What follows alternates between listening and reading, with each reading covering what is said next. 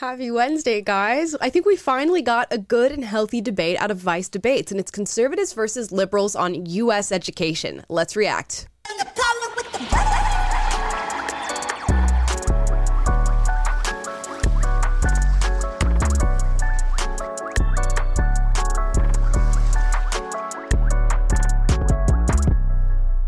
Right, guys, happy Wednesday. Hope you're having a good week and everything is going your way so far. If it's not, uh, better luck next week. Better luck tomorrow.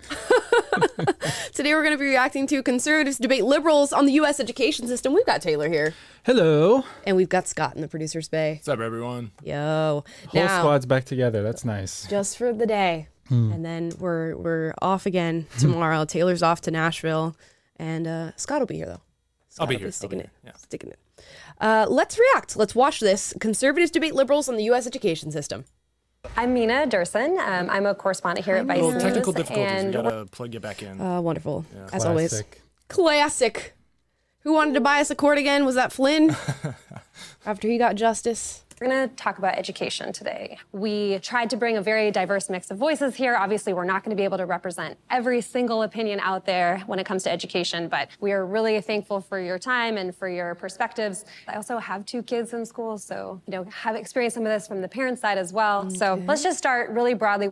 What's the purpose of education? I think What the purpose of education question. is twofold. One, to help build and support the individual, but also help build and support society as a whole. Because um, even though you may not have a kid in education, you pay taxes to public school because we as a society depend on and need education for society to work. I think the purpose of education is to educate Sure. and not indoctrinate. Uh, and I think that in, in a lot of ways we've strayed from that and the original purpose uh, of what it's supposed to be.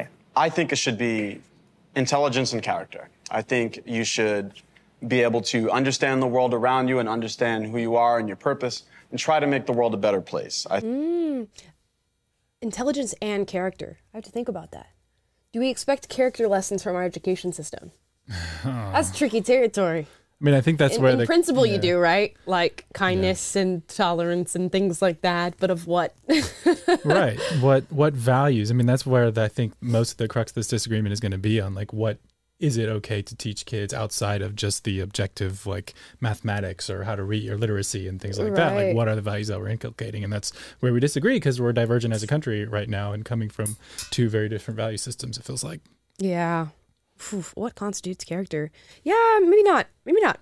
Maybe not relying on public education. it's getting to where you'll have to yeah Yeah. cut that out it's just sad I think that it has to be a mix of the skills, you know, memorizing the formulas, you know, understanding the world around you, but then also what to do with it. And just to go off that, the idea that education, you have to balance the importance of memorizing the quadratic formula while simultaneously addressing social and political issues, respectively. So children have both the know how, general knowledge, and also kind of self awareness and character so they're able to develop their own opinions. Yeah, I think that the purpose of education is to understand the world that you exist in and use that understanding as a means for creating change or even understanding yourself on a deeper level. Um, I believe the purpose is simply just to prepare the individual to be I was up. I was with her until she said creating change. successful in the society that they exist in.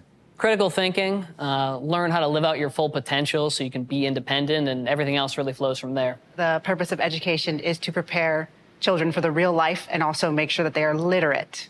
So I think the purpose is to raise the next generation of leaders. And when you think about what you want your leaders to be like, you want them to be knowledgeable and you want them to be compassionate, you want them to be self-aware, you want them to understand the best way to move forward, not just for themselves personally, but for their whole community. When we talk about who's doing the educating, who should decide what's being taught? Parents. I think that parents should have a huge say in what's going on in the classroom because it's their kids, not ours. As a public school teacher 15 years, I've always I was always aware that these are not my children. We have to make sure that we're respecting parents and their beliefs and their values. I think the Constitution agrees with that. Yes. Um, here in America, ranging back to the early 1900s, plenty of Supreme Court cases have ruled in that favor that it is the parents' right ultimately to decide a child's education. Right. I get what they're saying. On its face, of course, yeah, you want parents to be able to influence what their kids are being taught or at least have some, you know, oversight and be able to see, have curriculum transparency. But there does have to be some sort of effort uh, collaborative effort with other parents. Otherwise, you have what 25 different cooks in the kitchen at one time if we're looking at the average public school classroom size right now. So, you know, 25 parents all coming to the table and being like, this is what I want my kids to be taught. This is what I want my kids to be taught. And this is what I want my kids to be taught is a really difficult situation to navigate. And that's why the the waters are less muddy when you stop putting in little social and political issues when it just becomes like you want your kids to know math, right? You want your kids to know science. And even in science, there's going to be disagreements among different uh, parental groups and things like that. But when you really strip it down to the basics, it becomes so much easier. yeah, yeah. Otherwise, you ha- you have to find the the common ground that 25 different sets of parents will voluntarily agree to for Yeah. their children.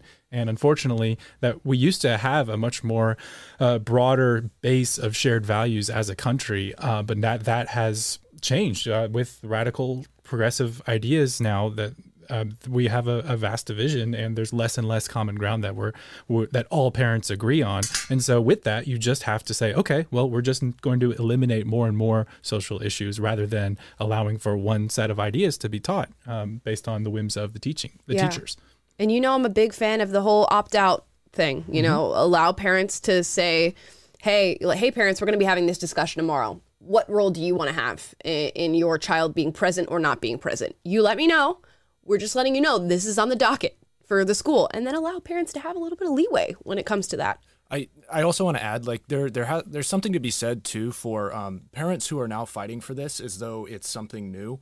Um, but there are a lot of people out here out there who can also make the argument that parents from the get go had the ability to um, take charge in what's being taught in the Yeah. curriculum um, because they do elect those who are um, on their school boards and um, leading these unions um, per se and you know it's it's it's sad that we've gotten to a point where the boot needed to drop on us to wake us up and realize that things have run amok um, Mhm. in the school system but um, I feel as though the the way the way parents can really take advantage of this is is starting to get involved in their local communities and start voting um, for those school boards. Get to know those candidates who are who are running. Um, Yeah. And I feel like teachers, for the most part, or at least used to be, and very recently used to be, because I was in school pretty recently, used to be pretty flexible on these things. I think about where I grew up, which is a rural conservative area in Florida. And when religion came up in any way, shape, or form, parents would go at it and they'd be coming to the school and talking to teachers about it. Like my my upbringing happened to be uh, in the non-religious, more atheist side of things. So if a teacher came and was talking about like scripture and this need for a belief in God, maybe my mother would go and ha- have to call the school and say something. Other students, when we got into talks about evolution in science class, their parents would call up the school and be like, "Hey, you know, we don't roll like that. That's not what like my kid will, you know, do your lesson plan or whatever, or maybe they won't. But I'm just letting you know this is not an opinion that we're teaching our children." And teachers really had no other choice but to go, okay, yeah, I respect that. That's fine. I get it. I'm just teaching the curriculum that was given to me as a teacher. That's fully your right as a parent to say you don't want your kid being taught that. Yeah, I mean that's just what you have to do in a in a pluralistic society. You can't just assume that one, you know, you can't take a one size fits all approach anymore. Whenever you have people of diverging viewpoints that are uh, that are competing, so you have to really strip things down, down to okay, let's let's get to what are the bare bones objective facts, objective, uh, you know. Uh, disciplines that need to be taught in in schools, and then we'll, that's where we have to live. Yeah, unfortunately, just got to figure out what that is. Yeah. Medical needs, etc. I would push back though and say that there does need to be collaboration, right? I completely respect your idea of, it is not our job as educators to put forth a belief in front of children, right? That includes not perpetuating parents' beliefs in the classroom as well. In my opinion, that would be keeping a non-biased viewpoint, simply presenting issues and then allowing kids to decide for themselves. I would agree that I think it needs to be a collaborative effort. The way that we decide curriculum in Texas is that work groups comprised of community members, educators, educators, parents, even in some cases, students and public service officials come together to draft curriculum plans, and then it's ultimately decided on um, by our State Board of Education, which has a lot of kind of assistance from parents as well. So I think that that, that kind of format can be really effective because it also empowers students to become involved in the fate of their education. And as a student myself, I think that that's incredibly important because our perspectives need to be heard as well. The voices of parents need to be heard uh, in that equation. But unfortunately, what we've seen recently is that parents' voices have been demonized in this process. You've seen parents who've criticized local school boards labeled terrorists simply for caring about the quality of, the, of their education that their child is receiving. These teachers are temporary caretakers. When they come back home, it's the parent who has to explain that this is this radical belief that was put in front of you. This was this idea that you've never been raised around that that, that parent now has to explain. And at the end of the day, that isn't just confined to a classroom. Now it's bleeding into their upbringing upbringing, and there's only one person responsible for their upbringing, and that's the parents. It's not the educator, it's not the teacher, it's their parents. Shout out to CJ who works here at PragerU. He's somewhere running around the halls for for representing uh, this perspective on on this panel. Yeah, I agree. I like the idea of the collaboration, and obviously parents' voices belong at that table. I also mm-hmm. like the emphasis on students having a say in this, and also other people that adults that aren't parents. I'm invested in that too, even though I don't have children of my own.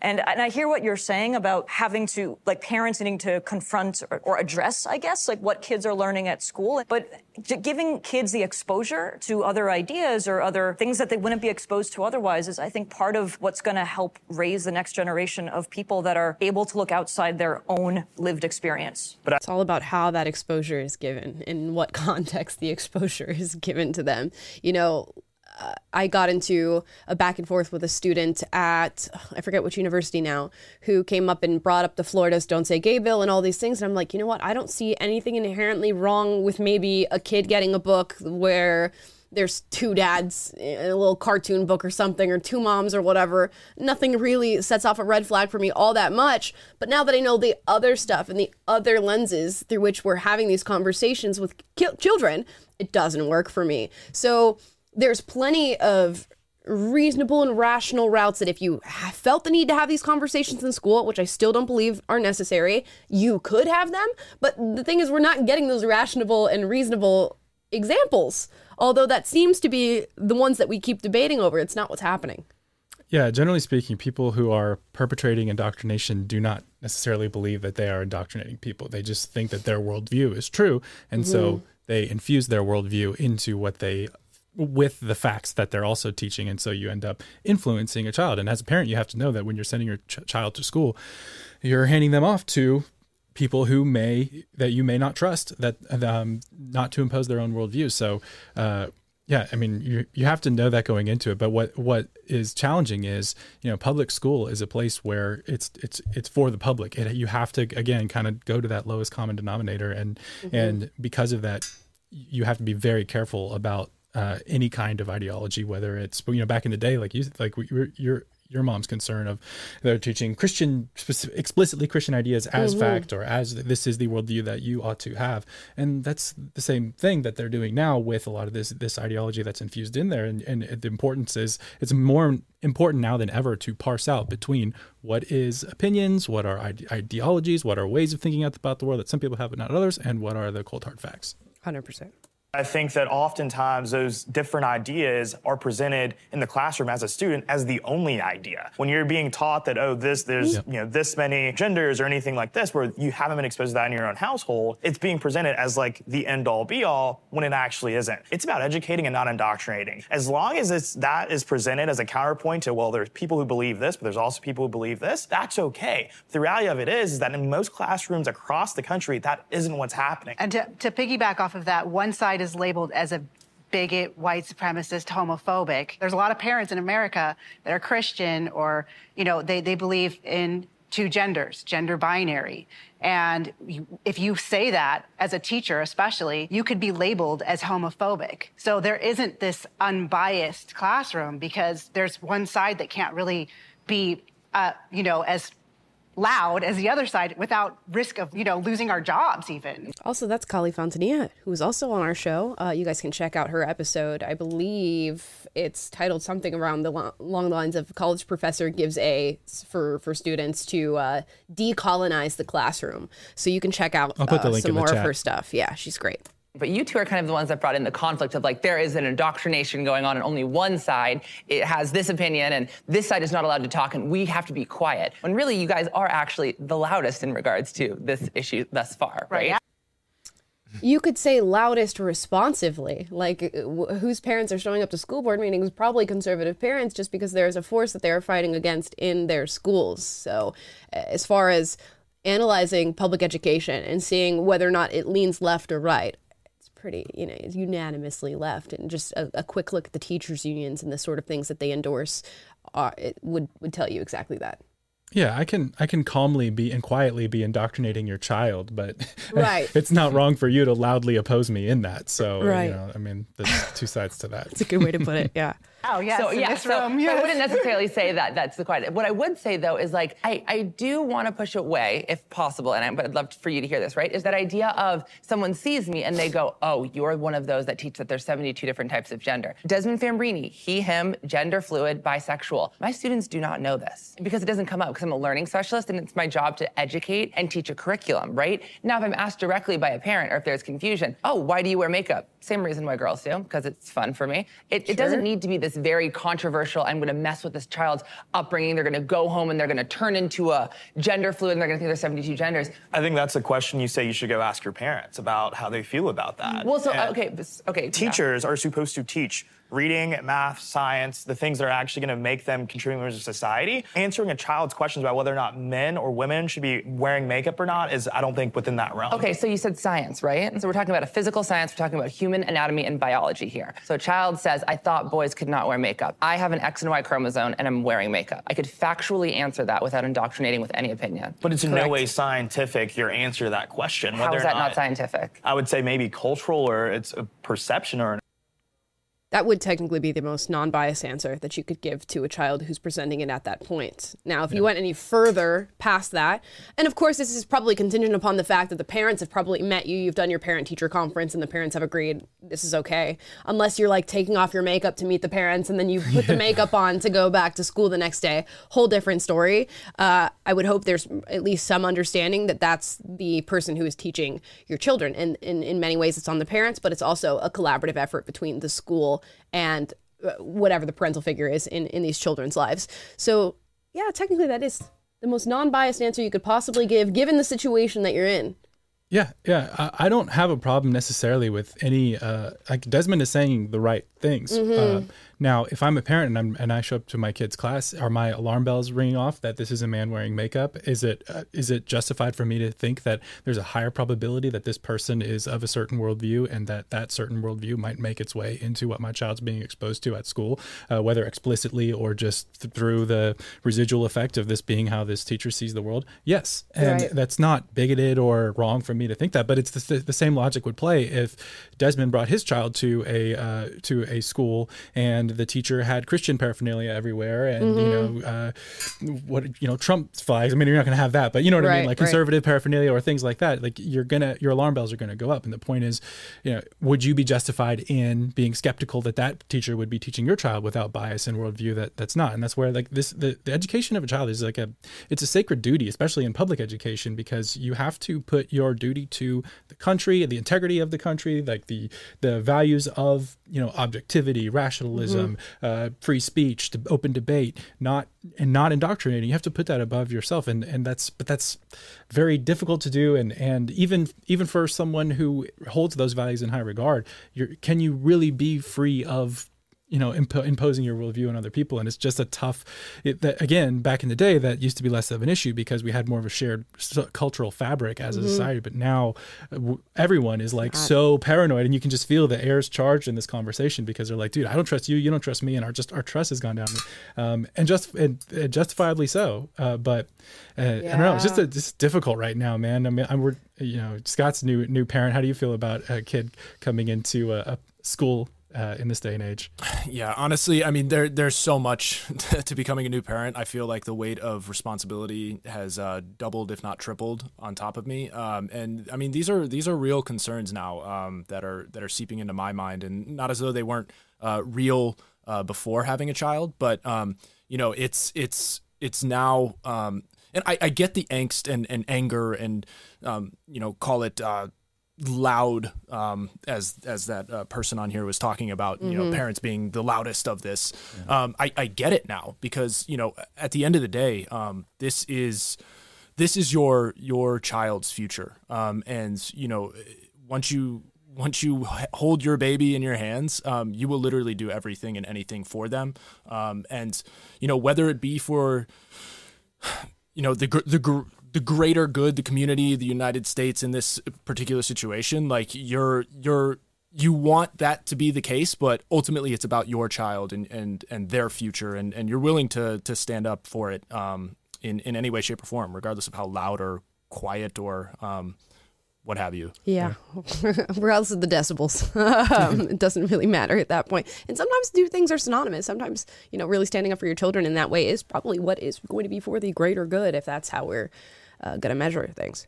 opinion, but it's in no way scientific. Anyone else? I am a chatty person, so I'm going to take a pause and I'm going to let's see if anyone else has something to say. So I just had one question for you because not all homes are are welcoming or open to safe. conversation or safe. So how do we how do we balance that? I think that what we're saying is that there are certain conversations that are not to be had with a teacher. And I think that the argument that a lot of people on the right and conservatives are making is that we just don't feel as if actors of the state should be having conversations that are taxpayer funding conversations with children about conversations that have not come up in their own households. And to that point, if you can't talk about God in the classroom, why can we talk about every gender under the sun, right? I think that's the the the, the conundrum that we, we find ourselves in. If we are banning those conversations, we've banned those a long time ago, then how can we have these conversations just because they belong to a different side of the political Uh, yeah. So this is often, I think, the question that's brought up by people is that really this conversation is not about people with super active parents. It's about the kids that don't have active parents at all and are not going to have any of these conversations in within the walls of their homes.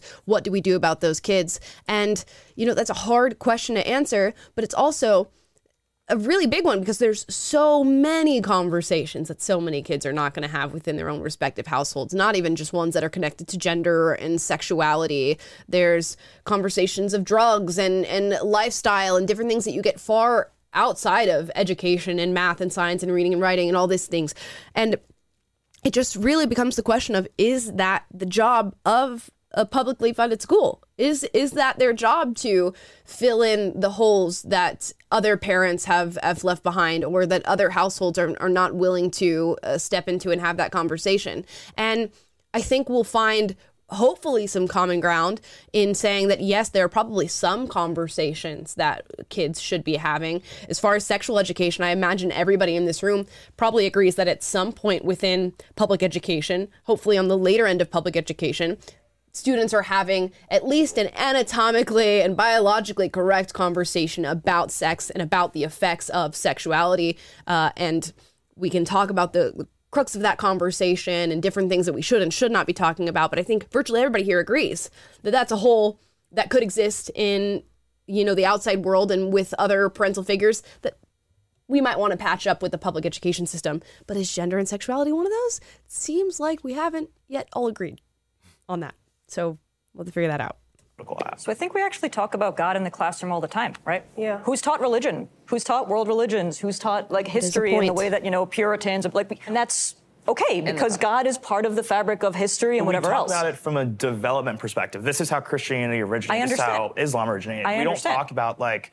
this is what this gender is, and this is if you feel this way. Then there's gender affirmation therapy, So all those things. I think you actually bring up a really good parallel of like I feel comfortable and I feel like it is okay to talk about identity issues the same way we talk about God. Not indoctrinating anyone, not telling this is what you have to be or you have to believe, but saying this is something that some people believe. But in the sense of gender identity, I don't see that parallel. How is that making someone more literate, more successful? What I hear you saying mm. is that learning about different gender identities does not make somebody a more considerate, well rounded person, but learning about different religions does make you a more considerate, well rounded I'm saying considerate and well-rounded is an, I, of course this is edited so i don't know that considerate and well-rounded was the metric they were using but god in religion is virtu- an ever-present structure in human civilization. Like it's not going anywhere. It's been here. It is formulated civilizations opinions the way that we communicate with each other countries everything you can think of uh, for the most part different religions have been invested in and involved in and been formulating and changing during that time. So that seems like a pretty pivotal conversation to have, regardless of how you feel about the religion in itself. Now, if you're in a class on, on world history, of course, religion's going to be paramount in that class. Is the gay struggle and queer theory paramount in a class about world history? Probably not. Yeah, the gender identity is a right now what few years old, Mhm. and the concept of God has been something that humans have wrestled with as long as we have human history. Right. So it's like you know a candle to the sun in terms of the relevance uh, and the weight of it, um, in, with regard to like what it's relevant to in education, just from a from a very like general standpoint. So, you know, it, it's not a not apples to apples there. No, it's not. And this points out what is a major problem within the education system is that we have no system for prioritizing what children should be taught in their curriculum. No system, which is why children in these major cities are graduating without meeting the requirements of, of graduation. Why states like Oregon are lowering the requirements that it takes to graduate high school in some areas because we have no idea what to prioritize, even though we've managed to figure it out from quite some time. But if you look at the world stage, as far as America and the way our education compares to other countries, we are failing our students. In the land of the free and the home of the brave, we are failing young people and and our our most important and pivotal part of our society. So, yeah, we have just no frame of reference for prioritizing. Well, you've internalized your anti-blackness, and you're you're not realizing that math is white supremacy on the list. So that's the time that we're living. in. Objectivity Get is white supremacy. Yeah. Math is white supremacy. Science is white supremacy. Uh, well, depending on who it comes from, then follow the science. That is a part of history. I don't Uh, understand where okay. gender identity falls So- within what we should be teaching. Religious history and rel- God comes into play in terms of history, cool. But don't gay people and trans people too? It's not like I'm the first transgender person to ever walk this earth. Like there are trans people that were and, and gay people who were part of major movements in this country, Of like from the civil rights movement to the feminist movement to I mean, st- obviously Stonewall. Like, isn't that part of history too? Let's just take a step back. So just Okay. it's again, it's another like what what you just said, the candle to the sun type of thing when you're talking about this. If I'm in a class of world history or African American history, like a lot of the conversations we're having right now, is queer theory a part of either of those classes? Probably not. If I'm in a class about I don't know, America from the 1960s to the early 2000s or something like that. Would would maybe a few things that involve talks of sexuality come up and different revolutions that happened at the time in America come up? Sure. Would the AIDS epidemic come up and that would be something to talk about as well? Would maybe Stonewall and the Stonewall riots come up at some point when we're talking about this cultural shift uh, of, of talking about sexuality, expressing sexuality, and, and becoming more tolerant towards people of different sexualities come up? Maybe. But that is a highly like specialized area in history that we are choosing to focus on now in classes that virtually have nothing to do with it. So clearly our priorities are not straight. And that's not to say not straight. Hey. our priorities are very gay. Uh, and you know the, it just does not make sense. And i get it. Um, it sounds like most of these people are trying to truly just compassionately talk about these issues and they might have some sort of personal uh, identification with these issues in particular and that's why it feels more important to them throughout the larger span of history but it's not for kids to be learning about in public education unless you're like in an elective course. You know, if you get to high school and they're like, "Hey, buddy, you got two, you know, extra credit classes or whatever that you can fill some time in in your day." And they're like, "You know what? I want to take that ethnic studies class that you offer on the side, and that's what I want my elective course to be." By all means, go in and take that and you can learn all that stuff and talk all about it. Or if you want to take a class, I don't know, on the gay influence in America or something like that, Right. You've, you've more power to, to you. do that. Yeah. More power to you. but that's not what kids in public school with a generalized curriculum for their age range should be learning. Show of hands. Who here thinks public school is the best option for kids? Okay. And who thinks private school is the best option for kids? Who thinks homeschool is the best option for kids? And then some of you guys didn't raise your hands at all. It's What would you raise your hands for? I mean, if you're looking at like outcomes, I, I would have to look at the outcomes of these different things. I would imagine it's going to be private school or homeschool for the best outcomes when we're talking about like income ratio and general IQ and intelligence and maturity and things like that. But I, I mean, I went to public school. Yeah, I did all three. I was kid. public school, homeschool, and I went to private school. So. Hey, he's got the trifecta. I was only two. I was private school and pub- public school for most of my life, and then private school for just high school. So Okay. Yeah. Yeah. I mean, it's going to be different for for everybody. I would imagine private or homeschool would probably bring about the best overall outcome. But I'll make a poll. You guys weigh in on the chat which one you think is best. let us know.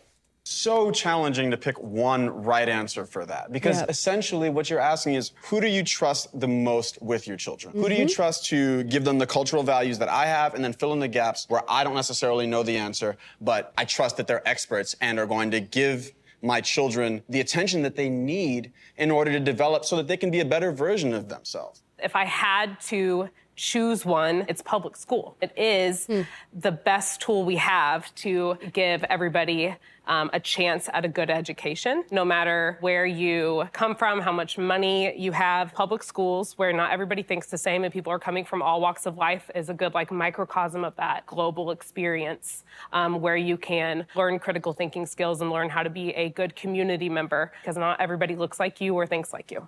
Kali, you were shaking your head. Oh, well, first of all, our schools are more segregated ever than Yeah. our public schools, especially in blue states. New York and California have the most segregated schools. And on top of that, we are in a place where our public schools are not safe, especially the last 20 years. And I just don't see why sending our kids to these environments where it's unsafe. We also used to be, because I used to be on the left, we used to be against the institutionalization of our children. These kids are being institutionalized, having these places where there's 2,000, 3,000 kids. I'm okay with public school, but the problem with it is that it's become an environment where it's just it's almost like, like the prison to the school to prison pipeline. We used to talk about that in the 90s. We're not talking about that anymore. And I think that's something that parents need to wake up about and America needs to wake up about the institutionalization of our children. That's very true. You know that Carmel High School video that we commented on that went viral and everybody was like shitting on these kids or whatever. They had 5,500 kids all packed into this one school. That's why. That's insane, dude. That's like a little commune. You guys are all hanging out and living together. That's a little village of 18 year olds. That's a lot. But what are the you know what are the educational outcomes of that school? I think they probably They're are doing above average. Far better because of, Yeah. yeah, just the, I would imagine not only the resources that they have, but the quality of education that they're receiving and the teachers that they're getting it from. What, on a much lower budget per student, as we discussed in that video, than some of these uh, cities like Baltimore and Detroit and Chicago that are coming out with these horrendous, horrendous outcomes for the kids. I, I think there's a there's a positive to going to schools on with that size of um, you know students. Um, I think there's there's a larger marketplace of ideas that are zipping about between the children um, Mhm. as they're as they're going through very formative years Yeah. and you know at, at large in society you know that's that's partly why us as conservatives are are so for the freedom of speech is so that the marketplace of ideas remains open and that those uh, ideas that are strongest can win out over those that are weakest or you let those weakest ideas crumble under their own under their own weight of illogic Yeah. um, Mhm. thinking. Um, so I don't know. There, this is going back to earlier in in the uh, the Vice video here, um, but it's the way in which they're going about teaching these kids. There's there's a difference between teaching them sex education biologically, like creating and procreation. Um, Yeah. that is something that each child should know. But the I, I believe the marketplace of ideas is where these these fringe um, situations or or um, situation yeah situations where people are trans or um, have these uh, other thoughts. Like that's where these come to light and can be discussed among the children that are that are learning all of this stuff at the same time. And they can they can figure it out among themselves. Yeah, man, I don't know. I, I got I got a lot of bad influence in public school. Like, there's Yeah. so much bad, but there's good stuff too. Like you said, there is like different backgrounds, different people talking about different situations, and kids just naturally have those conversations and are naturally curious and are naturally figuring th- those things out. But there's a lot of room to be had for super negative influence from just kids that are just raised in completely different households than you are, getting Yeah. completely different stuff shown to them. Yeah, I mean, I'm just it's like there's there's obviously no blanket answer because every Yeah. every situation's unique, but I think the the bottom line is like you know, as a parent, you're sending your kids to public school, you send them to Christian school, you send you homeschool them, like you, you, the goal is for them to be prepared, critical thinking, they're they're able to, you know, live out your values whatever. So even if they're going to public school for example and getting exposed to all kinds of craziness they when they come home you should be involved enough in their lives to where you're talking to them about what they're experiencing at school who did they talk to. Um, not in like a hovering policing way but just in a hey i'm involved in your development. I have the greatest investment in you and i want you to succeed so let's talk about what you're experiencing. And you know you shouldn't you shouldn't like outsource that responsibility to any uh, school or other other other entity. And then if you're homeschooling then you have it's the other side of the coin is you got to make sure that you, they are properly being socialized and being prepared for you know the world that they will eventually face and and you want to equip them for that because and that's where like I, I had some public school experience and I saw some crazy stuff that was like Yeah. whoa I did not know this was out there growing up more of a conservative bubble but that I'm grateful for that because it, it made me not sheltered and equipped me. And then I also had my parents who would, you know, spend time with us every night and like talk to us about our lives. And we did Bible time and they inculcated their values that way. And I think that, I think that's what, you know, kept me grounded despite being exposed to a bunch of divergent worldviews. But then at the same time, I see uh, kids that go to Christian schools who have all these rigid uh, rules and ideas imposed on them. And then they Mhm. end up wanting to rebel against that. And they're even worse off, you know, than uh, if they would have maybe gone to a public school. So it's just like good to you know, so many ways that you slice it. But I think Yeah. the, the, the influence of the parents is is more important than the influence of the school environment. Um, in the end, in my opinion. It's lots, lots of nuance. So many different ways it could go. I talk about the school to prison pipeline Yeah. all day, every day. And I hear what you're saying that it's terrible that there are parents who are sending their kids to schools that are All not day, safe. every day. However, With what who? about the parents Hopefully that don't outside have a of school. choice? Like I'm thinking about like the most marginalized community when I said public schools here because I agree with you the public schools have a lot of work to do to become the safe places where our kids are not in institutions where they're ignored or not giving the services they need. And also for the people that don't have a choice and that is the only option their kids have, I just believe that's worth fighting for. Yep. That's why I said Absolutely. school. I'm a big advocate for school choice. Well, why don't we just Yeah. show of hands? Who who believes in school choice? Can you just specify like One, what, two, what three, you so mean? four, where parents can apply the money that they pay to taxes. They get vouchers, and they can put that into any school that they want. It's very popular in red states right now, and um, a lot of blue states are against it. Especially teachers' unions are against it because it's taking money away from the public schools and creating more of a competitive market. Right. That's Yeah. why I wouldn't raise my hand. Yeah. Yeah. So, yeah. Sometimes with school choice, it gets a little bit tricky, right? I had my first class had the first day I had 25 students. By day two, I had 19 because six parents switched out of the class because they saw me and they were like, "There's no freaking way." Before I even got a word in. As a parent, I, I would want to know, like, do you not think that that is okay or they're right to withdraw when they see you? Because uh, ultimately, you're probably an excellent educator. I appreciate that. Um, I, I have no doubt about that. But I think we we get into muddy waters when we start trying to take that choice away from the parent. Do I think that it is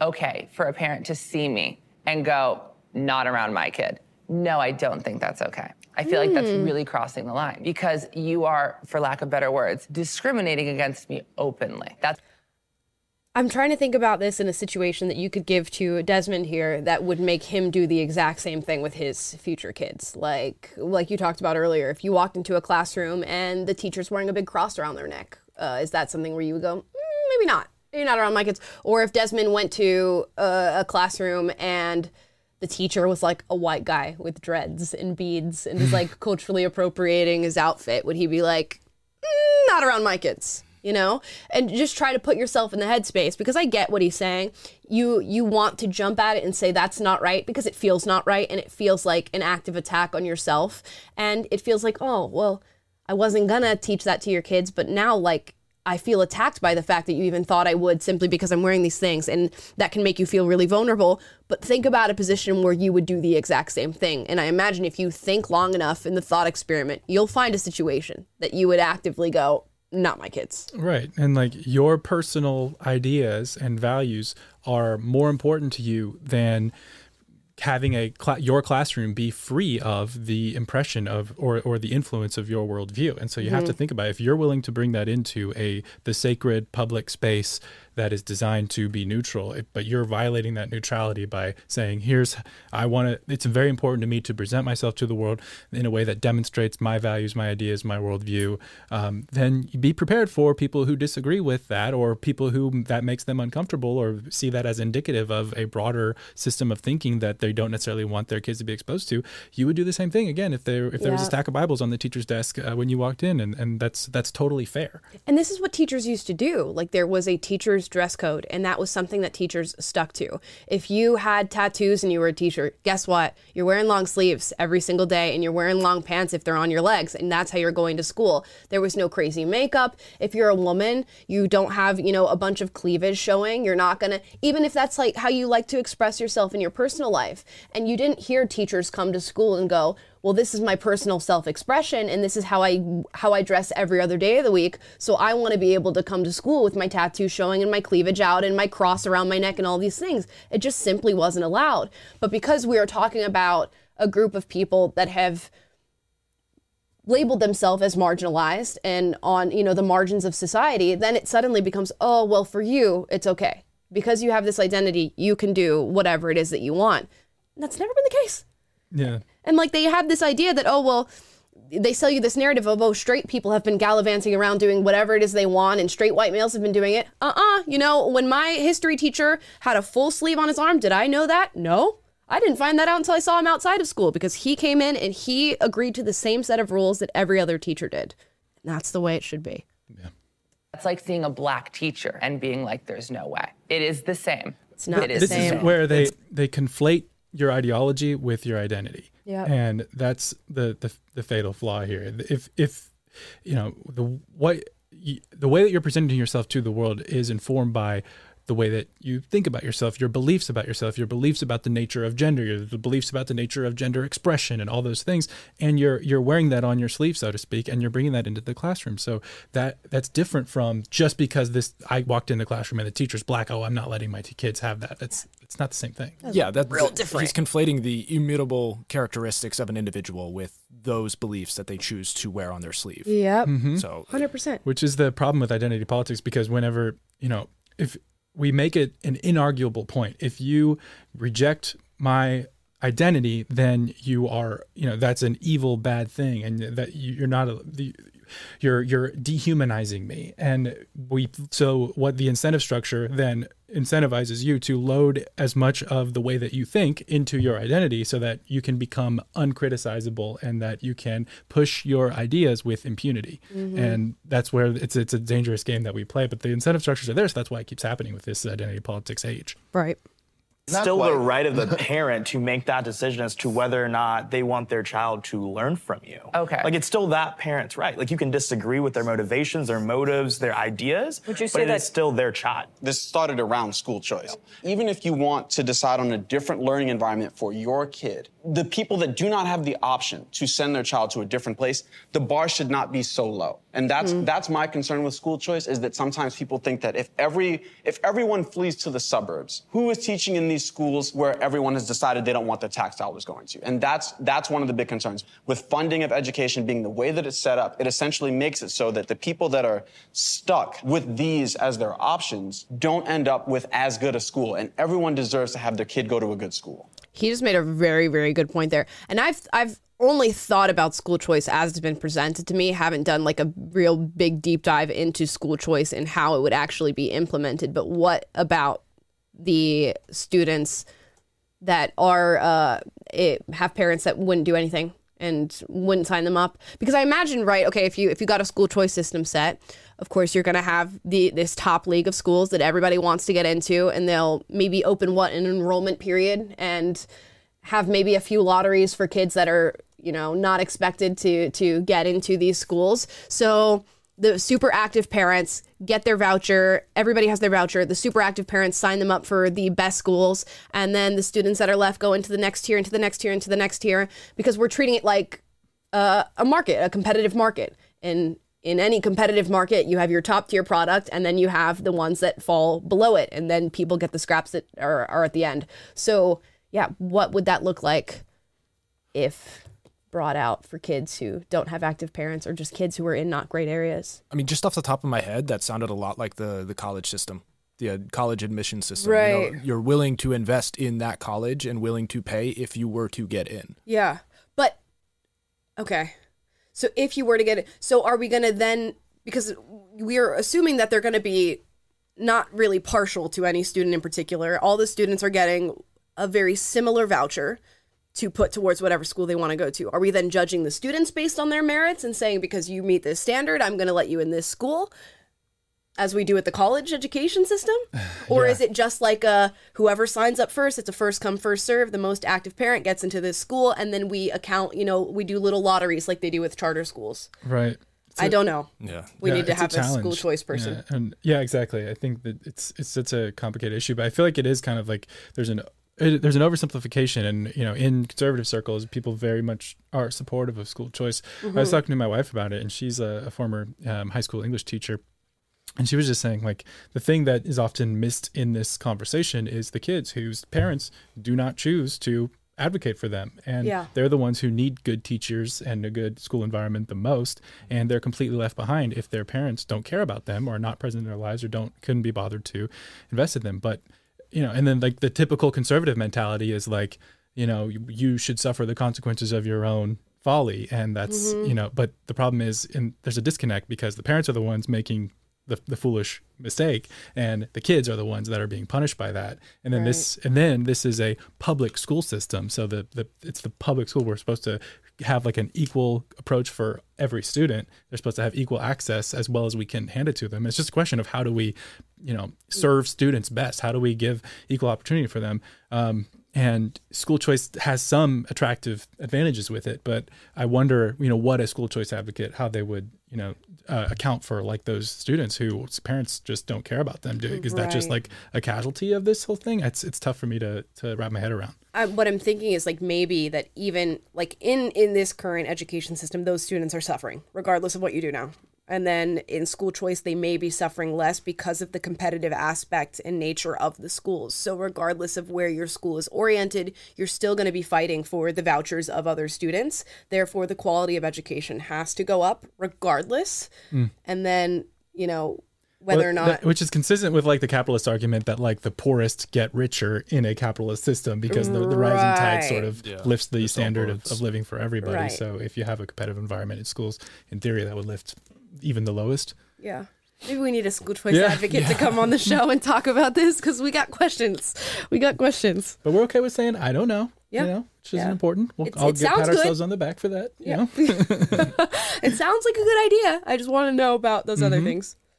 Well, if there's school choice, they won't be stuck with those options. They can have other options. That's the whole point of that. Also, Somebody it will be is the school district's job to appropriately use those budgets. Most of the budget in the schools aren't going to the teachers. We got cafeteria workers, janitors, all of these people that are getting paid. It used to be nine out of 10 people that were employees of schools and districts were teachers. Now it's 50 50. That's So wild. there is That some is mismanagement of funds in this country. We actually fund our kids really well. I think agree we wholeheartedly. have Too many administrators.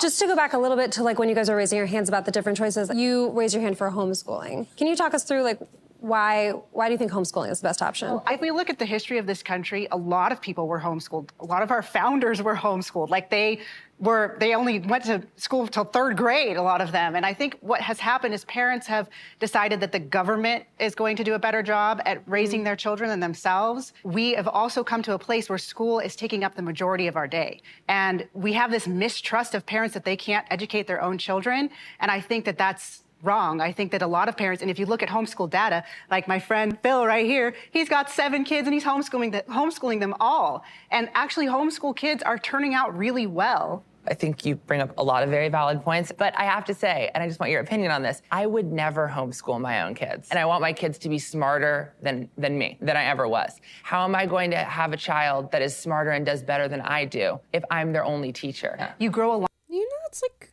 that's a that's a valid thing. It would require you to really sign up your education to be on a trajectory of moving upward for for that to happen with your kids. And I think a, lot of people have the misconception of like if your kids homeschooled, you are the only influence on them and like they're not getting the same curriculum as other kids are getting. They very much are. Like you have to sign yourself up in I believe most states to meet the same standards that all the other kids are getting. You're going to get similar textbooks and resources that you can flip through and teach them. Uh, and a lot of homeschool parents do what's called microschooling, where they have other parents come and teach subjects that they happen to have uh, more more strength in, and then you can sort of let your your weaknesses be filled by another parent who's on the same track as you are. So it's not just all your knowledge and like no books, no reference, no nothing, and you're like, okay, kid, I'm gonna teach you everything I know. You get help, and and the state makes sure that you meet certain requirements. Yeah.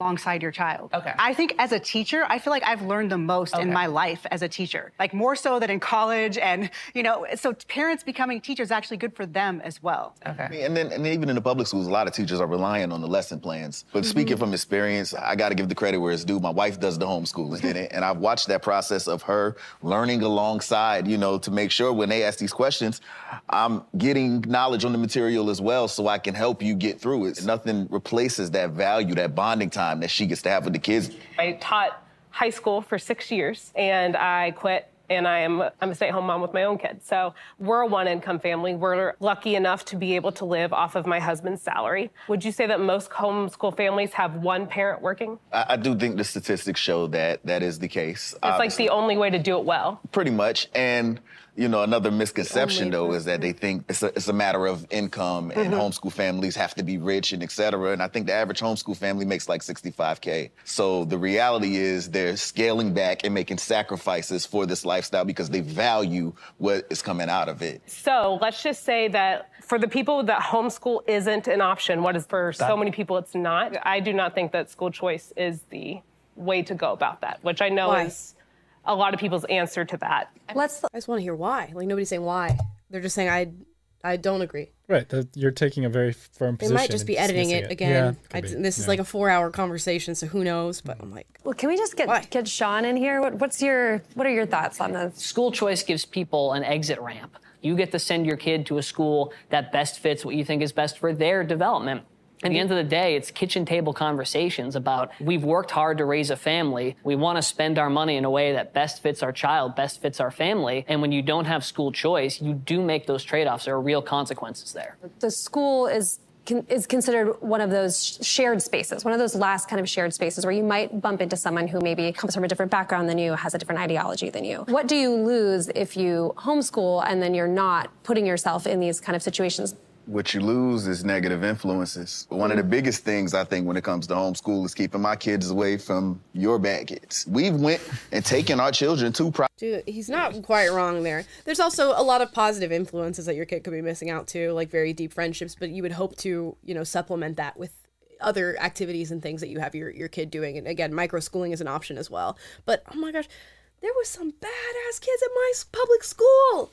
I mean, doing stuff in the bathroom, fighting, graffiti, drugs. I mean, a, a girl tried to set the school gym on fire when I was in uh, high school. Brought a, bo- a water bottle full of, of gasoline and vodka to school and tried to set the gym on Oh fire. gosh. So we've had kids get stabbed at my school. Just like some some crazy stuff has gone down.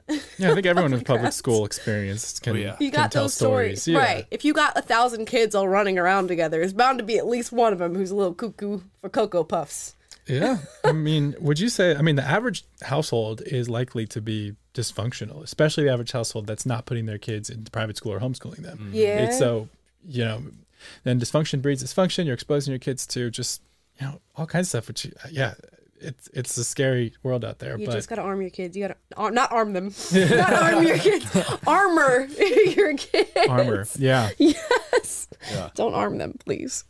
Uh, I think we're gonna have to cut off this video there. If you guys want to see us do part two, we are gonna get into super chats. Let me know because we didn't even get halfway through this video, and they go over a, a bunch of other subjects. They go into sex education in schools. They go into making curriculum. They go into critical race theory and get into the, the depths of that argument. So let us know if you want us to do a part two on this. I'd be more than willing to. Now we're gonna do super chats. All right. So we got uh, Feeling Dangerous 113 Okay. says, Address to Taylor, I want to start going to church again. Any advice on finding the right church for me? Don't know Mm. if it matters if I was raised Lutheran. Um, it matters to some degree because that informs me of like what what kind of you're looking for. But uh, I don't know, man. I would say go somewhere where you feel like you are being uh, enriched by going there and that it's soul nourishing and that it's pointing you to something higher that you're going and it's uh, you know it's it's resonating and, and pulling you in the right direction. I don't I don't want to go beyond that into specifics of like, oh, if they do it this way or that way or whatever. I mean, you know, there's lots of different denominations out there. Uh, but yeah, um, I'm at the place now where it's just kind of it's kind of intuitive. You go and you try to have an open mind, don't have a bunch of hard and fast rules. I mean, I'm I believe the Bible is the authority on what constitutes, you know, Christianity. And so, you know, if that's your working assumption, which is mine, then you want to go somewhere that is teaches things that are consistent with the Bible and that eliminates a lot of weird kooky ones. Um, but yeah, beyond that, man, I don't know. Maybe DM me on Instagram. We can talk more for uh, more in detail. Taylor gets a about lot of DMs about this. I love that conversations though. Yeah. Um, so, all right. Jen McMahon says we are he- head diving into Inherit the Wind Part Two. Do we know Inherit the wind. what that is? W I N D. Google that up. Yeah. I'm, I'm googling it. all righty. Go into the next one while I. All right. Meantime, Anna Puppy says, "What are the lyrics in your theme slash opening? Help." You know, where did we even get the theme? What website did we get It's that? on? Epidemic Sound. yeah, right? Epidemic Sound, yeah. which is just like a generic website for when you're making video content. There's Yeah. like lots of It's just licensed mu- Yeah. licensed music. I think it says Young Apollo with the, and then it goes The into pop. the beat. Doom, doom, doom, Which doom, it just doom, doom. Amala found that one. We had a, a one of our creative team here working on the, that intro video, and it had some other song, and then you found that one. Yeah. and it just and if you if you squint your ears, is that a thing? It sounds like you're saying un, unapologetic, so it's kind of like, Right, right. It Yeah. kind of works out. The artist is definitely it's bouncing his name or her name is bouncing around in my mind right now but it's uh, if i remember it i will speak it out I, I looked up Inherit the Wind. It is a film. Inherit the Wind is a parable that fictionalizes the 1925 Scopes monkey trial as a means to discuss McCarthyism, written in response to the chilling effect of the McCarthy era investigations on intellectual discourse. The film is a critical is critical of creationism. Hmm. I'll have to check it out and watch it. I mean, I am not like super well. I I mean, I'm somewhat versed on the McCarthyism period and Red Scare and all that and all that stuff, but never like watched. yeah. But so they're they're comparing the time we're in now to like I guess it's the the flip side of we were expunging creationism and now we're expunging wokeism from eh, school I'm curriculum. not quite or is sure. that I guess I'll have to watch the make? Film. Yeah, I guess so. We'll have I'll to, have to get the broader broader sense.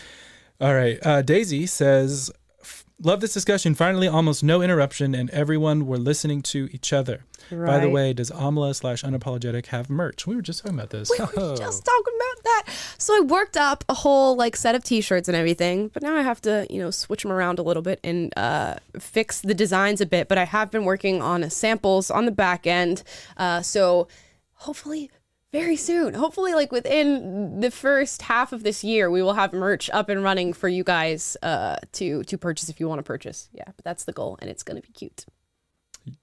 So cute. Can't wait to learn that cute unapologetic. Not cute. Like We'll let that one- it's gonna be like streetwear oriented. So if you're not down with streetwear, you'll have to wait till the next You think me and Scott can rock do. some streetwear? You can pull it off? Scott and Taylor could could rock it. You guys have seen the designs. You know what we're Yeah, we're they're going. actually pretty they're kind of they're kind of dope. Yeah. Pretty dope. We don't want to just do your generic like let's slap our logo on a mug. Yeah, We put wanna my smiling face on some socks or something. Although some We people won't do would that buy that. Although some people would think that. Um, all right, Alex says, uh, "Hey Amala, the first time you spoke at Winona, I asked you if public schools should be abolished. You said no. Have you changed your mind since then?" No. I do not think public schools should be abolished. I think they could be worked on and uh, made to be far better than they are. But I, I'm I'm very much in line with a lot of what was said in this conversation on Vice that public schools are an entity, yes, for active parents and active family members and for people to have curriculum transparency and have a say with what their kids are are being taught and told. But really, they're for the kids that no, Taylor's wife is talking about the kids that don't have that option, whose parents are not advocating for them. The public school manages to have a very strong system of at least trying to keep those kids educated and, you know, truancy laws and things like that to just give them resources and uh, hopefully set them up for success in a world where they're not really uh, getting a lot of the prerequisites for success. So, yeah, I Yeah. think we need public schools. All right. Also, Alex says, "Are you guys going to review more RP content like Friday? What's RP? RP, RP what did Maybe we do like Reddit? We did the Reddit reactions and we did TikTok reactions on dating. Or no, was that Friday? No, Friday was that was Monday. What was Friday? It was Friday. Is, is it red pill content? Short- Is that what they're saying? Short uh, memory. Okay. if you know in the chat. Sorry, guys. I got to pull up what our Friday episode was. Short memory. this. Um, oh, the Bing's Bing's. AI, Matt the Walsh. Jeffree Star. And so, what does RP stand for, guys? Let us know in the chat. Yeah. Anyways, I guess we'll have to come back to that. You can tell us um, what that was referring Yeah, to. if you see it in the chat. All right. And by the way, this is Alex from Minnesota. I think I talked to you after the speech, after Almost speech in Winona. We, we talked, Oh. so shout out to Alex. Shout out to Alex. Thanks Thank you for watching. coming out. Um, Angelina Angelia Rose says, "Love your content." Thanks, girl. oh, and you should do a collab with Brett Cooper. Yeah, I mean, we at some point Nice it's gonna. We we're love gonna have the She's- crossover at some point. It is gonna happen. Okay, and I think that was our last one. Thank you guys so much for your super chats. Uh, really appreciate it. I hope you guys had fun with this conversation. And again, let me know if you want to have a part two. Also, let me know what RP means because I literally Mm. still do not know what that means, and I'll love to know so that I can answer your question. Um, guys, thank you so much for watching. Please like, subscribe. Also, sign up for the email list that's in the description down below. You can go by clicking the link and you'll get updates from me as far as the content that we put out, plus a little personal blurb about things that are going on with me outside of the show, other things that I'm working on. So sign up for that email list and newsletter just to keep posted because YouTube doesn't always notify you. Plus, some of you don't even have your notifications on. Which is Shame. really rude. It's really rude. Anyways, RP guys, is red pill content, by the way. Ah, so I was right. Hmm. Ooh. Yeah, we all about that. I know a little something or two. Yeah, I mean, yeah. I've been wanting to do, or we've been wanting to do a series on like Tom Sowell and Yuri Bezmenov, and like those are some red pill videos. Secret, top secret. Some special those are some red pill videos. They're in development, guys. Uh, but yeah, so hopefully down the line. But anyways, guys, thank you so much for watching. Hope you have a fantastic day, and we'll see you tomorrow. Bye. Bye.